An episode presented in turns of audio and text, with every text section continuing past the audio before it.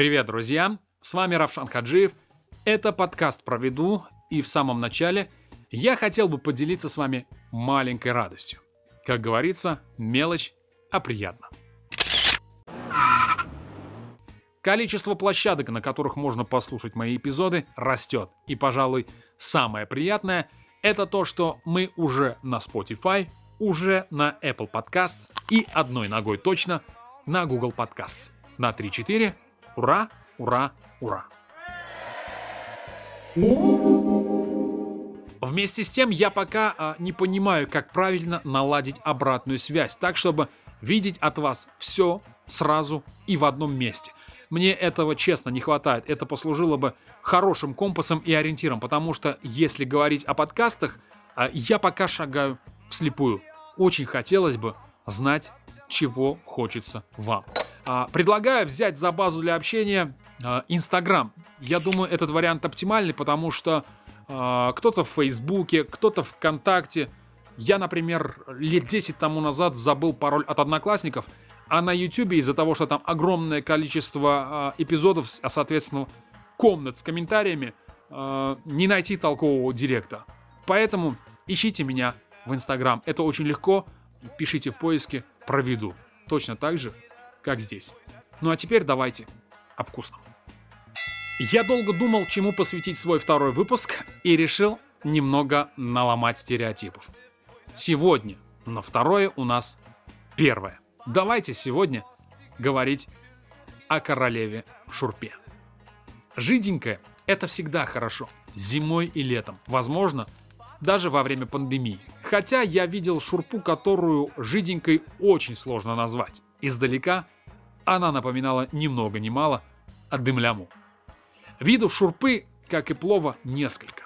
Начнем с самого простого. Но парадокс в том, что и это получается не у каждого. Сразу раскрываю главный секрет. Спойлеры – это мой конек. Даже не главный секрет, а главный ингредиент шурпы. Здесь главное терпение. Никуда не спешите если вы хотите приготовить прозрачную, как слеза, но при этом богатую на вкус шурпу. Я люблю шурпу именно такую, глядя на которую даже опытный медик может подумать, что перед ним раствор гемодеза. Давайте договоримся. Я очень э, часто буду утрировать, потому как это очень легкий прием четко донести свою мысль. Режиссеры частенько им пользуются. Поэтому иногда прошу вас, не нужно воспринимать мои слова буквально. Какой бы вкусный и прозрачный на цвет не получилась бы шурпа, а, гонять ее по венам нельзя, конечно. Все, а с увертюры пора завязывать. Начинаем. Представьте, что вы готовите шурпу из грудинки ягненка. Есть в вашем распоряжении и часть лопатки. Вы против полумер, вы сегодня шикуете. Как же начинать? Казалось бы, все очень легко и просто. Мясо и вода. Но и здесь мир разделился на мантеков и капулетов. Одни считают, что мясо нужно запускать в холодную воду, чтобы оно нагревалось потихоньку и чтобы из него за это время вышло все ненужное, все то, что в виде пенки педантично будет депортировано из казана или кастрюли позже. А вторые уверены, что сырое мясо нужно кидать в воду очень круто кипящую. Они считают, что таким образом мясо резко закрывается снаружи и остается сочным внутри. Я думаю, оба варианта имеют право на жизнь. Тем более, что есть и третий есть на нашей планете люди, о которых я чуть не забыл. Они сливают первую воду, как только она немного покипит. Промывают мясо под краном и идут по второму кругу. Никого никак не обвиняю, но сам лично предпочитаю, пусть очень долго и скрупулезно, но все же, собирая пенку, ощущать воду первую. Я думаю, сливая ее, люди несут колоссальные вкусовые потери.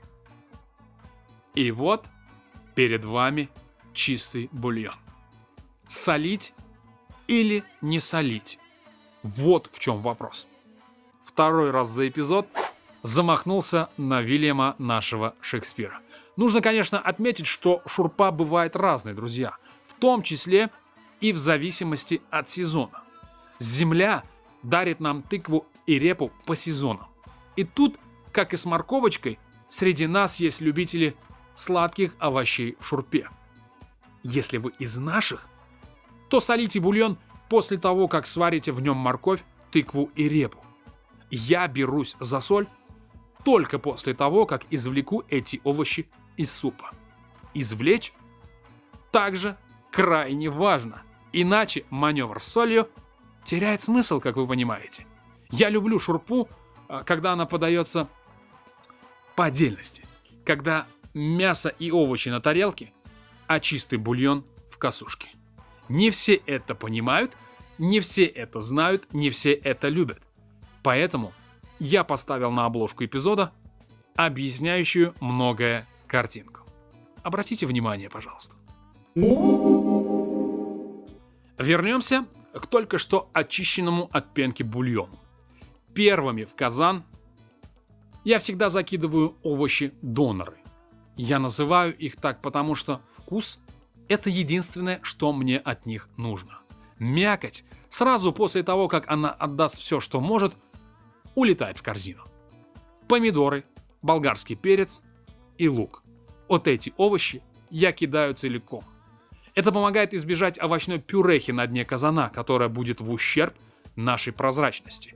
Вы же помните, сегодня мы готовим кристально чистую шурпу. Остальные овощи, э, овощи в главных ролях, идут в бой почти следом. Тут главное не забывать, что время приготовления этих персонажей разное. Тыква, к примеру, придет к финишу точно быстрее морковки. Будьте начеку и аккуратно раз за разом убирайте из казана все, что приготовилось. Грудинка – это часть ягненка, которая любит долго потусить в медленно булькающем джакузи. Помните, вначале я говорил о терпении. Только медленно, еле кипящая шурпа останется в итоге прозрачной. В школе многие считали, что физика им не пригодится, на кухне особенно. А вот и да, самое что ни на есть физика, потому что все это пузырьки, господа. Элементарно. Как только через пару примерно часов я понимаю, что мясо в шурпе готово, я тоже его убираю на ляган. Тот самый, на котором уже красуются наши сладкие овощи. У прозрачного бульона остается одна миссия – сварить в себе картоху. Сварив и тоже убрав картошку из шурпы, я вырубаю огонь под казаном. В еще горячую шурпу я опускаю несколько веточек зелени и базилика. Тоже целиком. Не будем же мы засорять наш бульончик в самом конце. Зелень варить не нужно, вы должны это понимать. Того тепла в шурпе достаточно для того, чтобы выжать из нее все ароматы, но при этом недостаточно для того, чтобы их выварить напрочь. Очень тонкая грань. Очень. Картоху, кстати говоря, я тоже удаляю из казана не просто так. Очень часто я использую темный базилик, а не зеленый. Это немного улучшает цвет самого бульона, как мне кажется. А вот картоху при непосредственном и долгом контакте может окрасить такие неприятные чернильные пятна. И вот, все готово.